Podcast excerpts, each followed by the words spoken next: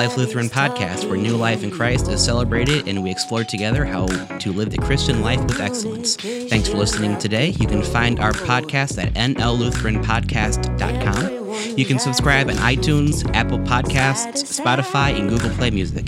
If you have any questions for Pastor Eric or would like to suggest topics for our podcast, you can email Pastor Eric at erik.anderson at nllutheran.com. The Christmas Gospel, Luke chapter 2. In those days, a decree went out from Caesar Augustus that all the world should be registered. This was the first registration when Quirinius was governor in Syria.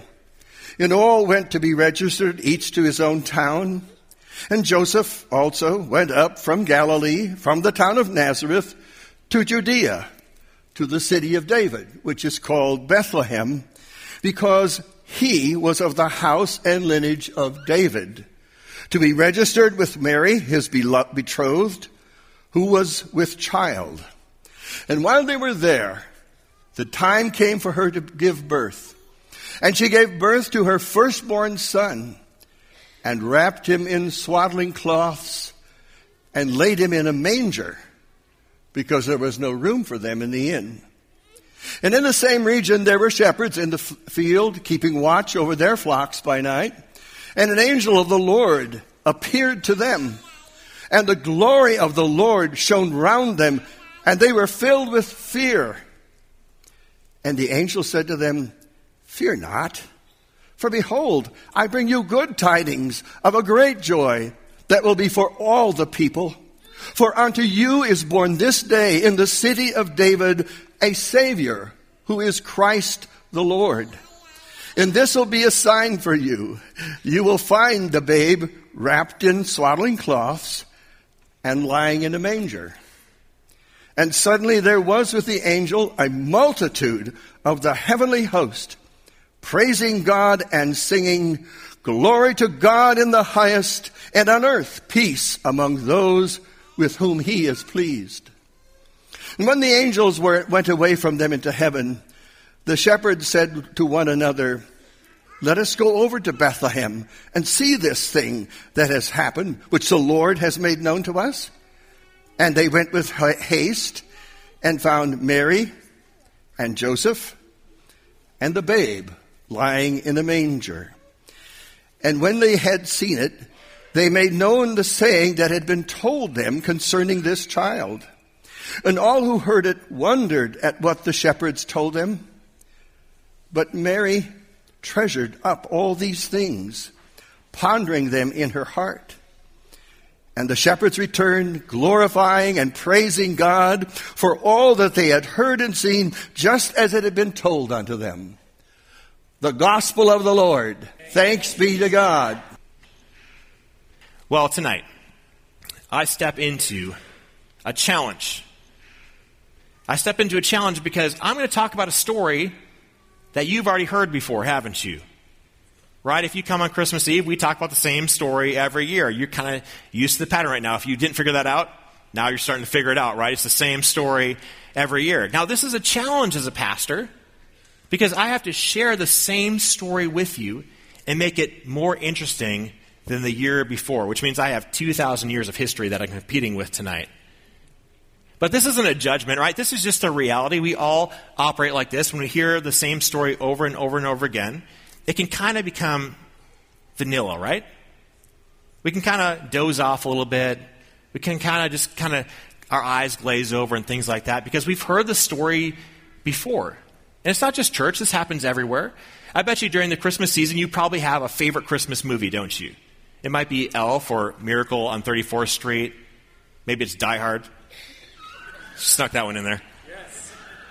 You know, it's one of those Christmas movies, and you love it, and you watch it year in and year out, but it's the same story, it's the same plot line, you get it.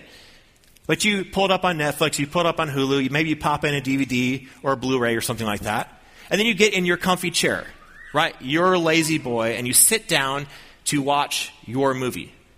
But then you get distracted, don't you? You're playing on your phone, you're talking to some family member who's there, or maybe you just fall asleep but when you wake up or when you reconnect with the story, you don't rewind it, You don't start it over.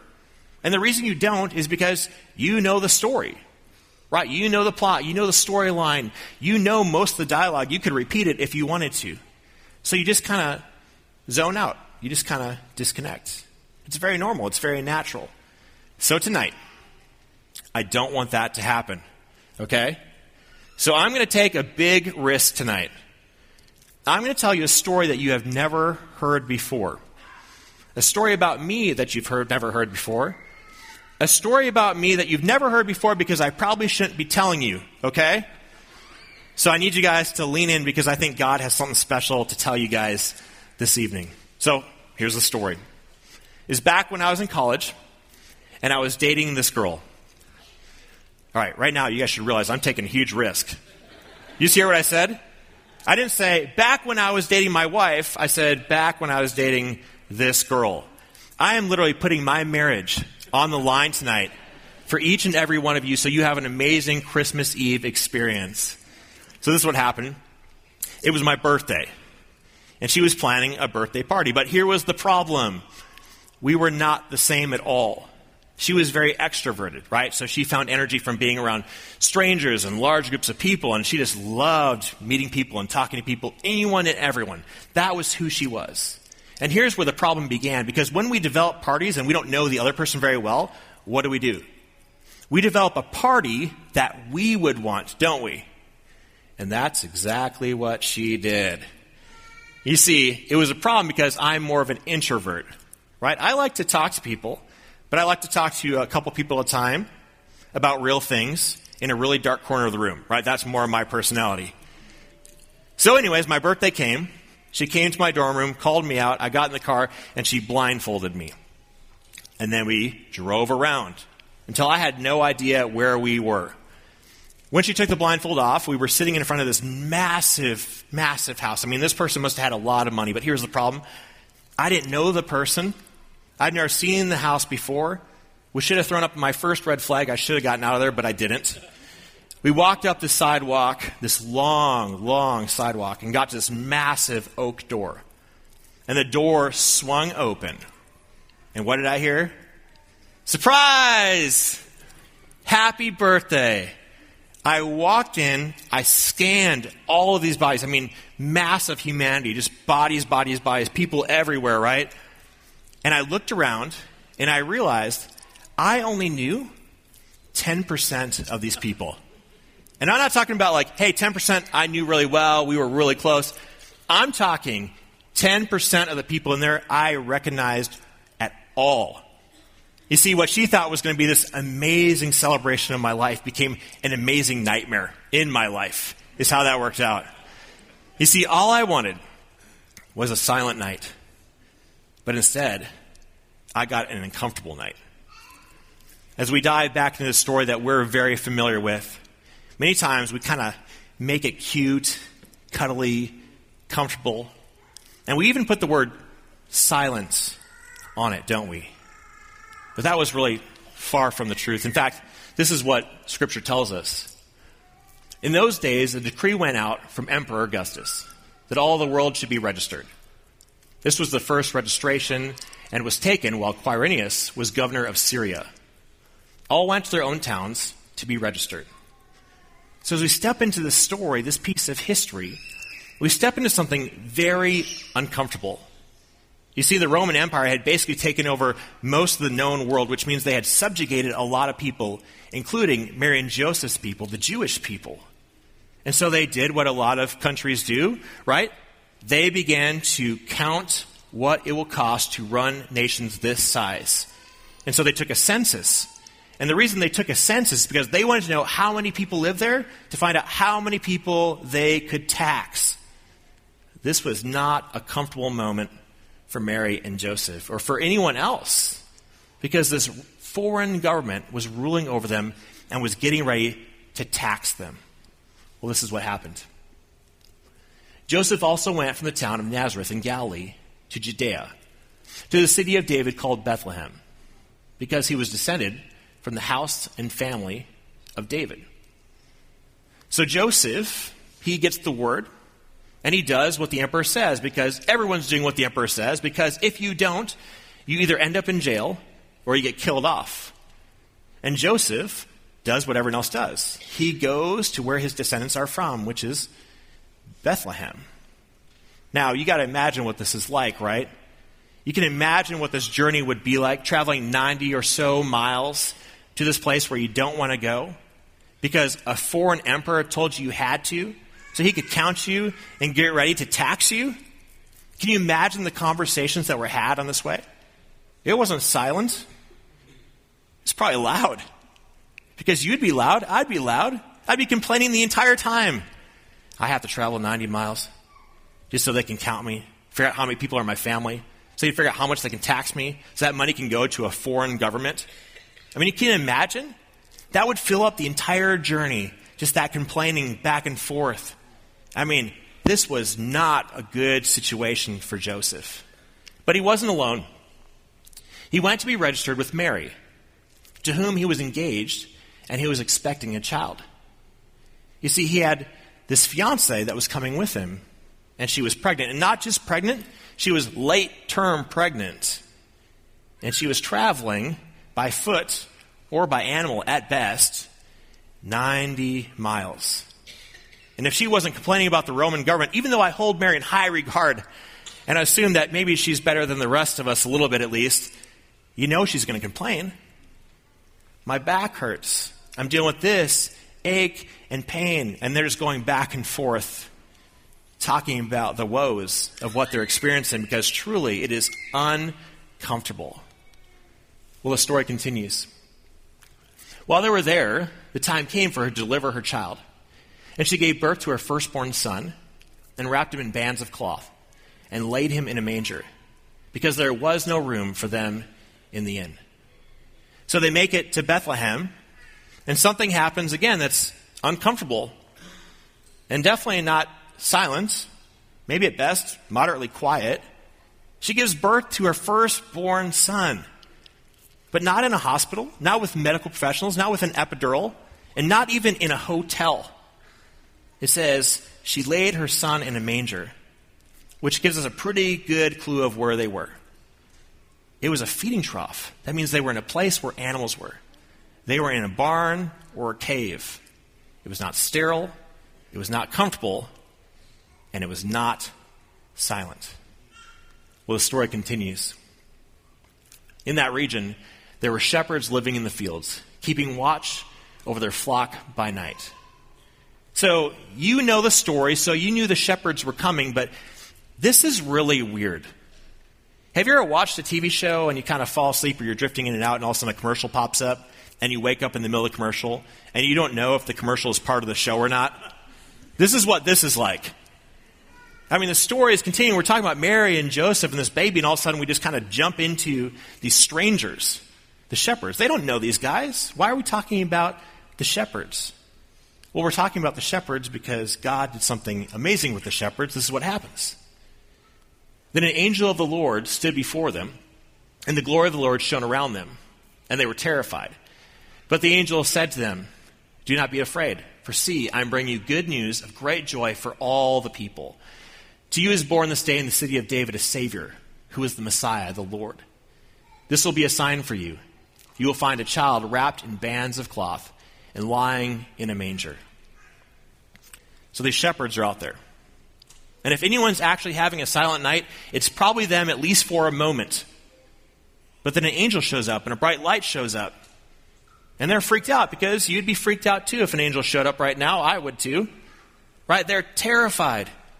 And the angel begins to speak to them these amazing things that they can't believe. And then he tacks on this weird little bit at the end. He says, You're going to go into Bethlehem. And if you go into Bethlehem, you're going to find a baby lying in a manger. Not in a crib, not in the hospital, not in a home, lying in a manger. This weird, obscure detail that would sound so bizarre to them, so foreign to them but it was something they could put their faith in. If they could find this, then they knew it was true. Well, in the midst of their thoughts, more angels show up, and suddenly there was with the angel a multitude of the heavenly host, praising God and saying, Glory to God in the highest heaven, and on earth peace among those whom he favors. If they weren't scared enough, now a whole bunch of angels show up, and it is loud and scary. But this is what they do. When the angels had left them and gone into heaven, the shepherds said to one another, Let us go now to Bethlehem and see this thing that has taken place, which the Lord has made known to us. So the angels leave, and you can just see the shepherds. They, they make a little circle. They're talking to each other, and they're thinking, Did that really just happen? Did you see that too? Did you experience that too? And then they remembered that little bit of information that the angels told them. Something that would verify their doubts. Go to Bethlehem, find a baby in a feeding trough. So they risk it. Right? They risk it to see if they're crazy. And they go into Bethlehem. And this is what they find. So they went with haste and found Mary and Joseph and the child lying in the manger. So they walk in and they see something they did not expect to see a little baby in a manger. And Mary and Joseph got visited in the moment of their child's birth, just after that moment, by a bunch of dirty, smelly strangers. Not exactly comfortable, not exactly quiet, but they have great news. The shepherds tell Mary and Joseph the story. These angels came, and they predicted we'd come to this town and see something that no one should see a child laying in a manger. And now we're here, and we see your child, and we see you, and we see it. Just like they said. The child is laying in the manger. What happened is true. And Mary and Joseph were blessed by the shepherds. Because they're human. They had their own doubts and concerns, and this was a miraculous story, and is it true? And, and maybe we're just imagining these things, but the shepherds once again verified this is God doing something amazing. Well, the shepherd's story continues. When they saw this, they made known what had been told about this child, and all who heard it were amazed at what the shepherds told them. And the shepherds continued to tell more and more and more people, and then they traveled into the town. The shepherds returned, glorifying and praising God for all they had heard and seen as had been told to them. So shepherds leave Mary and Joseph, and they're telling more and more people, and then they're running through the town celebrating. And you can imagine all the people who are crammed in this town because of the census. They're not super happy about these loudmouth shepherds singing and screaming and celebrating. And they probably had more than one person say, Be quiet, we're trying to sleep. But they couldn't hold it in. I mean, this was amazing. But when the shepherds left, we step into an amazing moment. We read this. But Mary treasured all these words and pondered them in her heart. It was a special, sacred moment. The shepherds had left. Baby Jesus was asleep. Joseph was snoring, maybe quietly, in the corner. And she was just there with her thoughts. She was there with her silence. And she replayed every moment of her life leading up to this critical moment right here. When peace came in flesh to live among us. You see, at the end of our service, we do something very special. We step into this moment of peace that Mary was experiencing. And you see the lights will go down, and we hand out these candles, and we sing Silent Night. And we light the candles and we hold them, and it's a beautiful moment in each and every one of our lives. It's, a, it's an amazing moment of peace. But there's a problem with that moment. You see, the song will come to an end. The lights will go up, you'll blow out your candle, and you'll walk outside. And for too many of us, as soon as we exit that door, the peaceful moment that we just experienced here for three minutes is gone. And it's not because we haven't tried. I mean, we have done everything to find peace in our lives. We went out and got that degree. We thought that would bring peace to our lives. And then we got that job. We thought that would bring peace to our lives. And then after that, we got that raise. We thought that would bring peace to our lives. And then we bought the business, and then we sold the business. We thought all these things would bring peace to our lives. Then we added that comma finally in our checking account. And we thought, now I'll have peace in my life. Or maybe we dated that person, we thought that would bring peace to our lives, and then we got rid of them because we thought for sure that would bring peace to our lives. And then we got married, and then we had that child, and we thought all these things would bring peace to our lives, but in the end, we don't have peace in our lives. And it's not because we haven't tried. It's not because we haven't looked around. It's not because we haven't read those books. The problem is, we've been looking in the wrong place the entire time. You see, we're meant to look at a rough wooden manger. We were meant to look at a rough wooden cross, the place where Jesus was, the Prince of Peace, who came down to have a personal relationship with you, to be close to you, and to give you hope for your eternity, and to give you hope for your present, to give you peace through every moment of your life. And here's the thing it's that relationship with God that changes your perspective on life, it helps you understand life through the lens of which it truly is. And when you do that, and you, when you experience a real, thriving relationship with Christ, it changes everything. It changes how you see the world and how you see your day to day and how you see every conversation.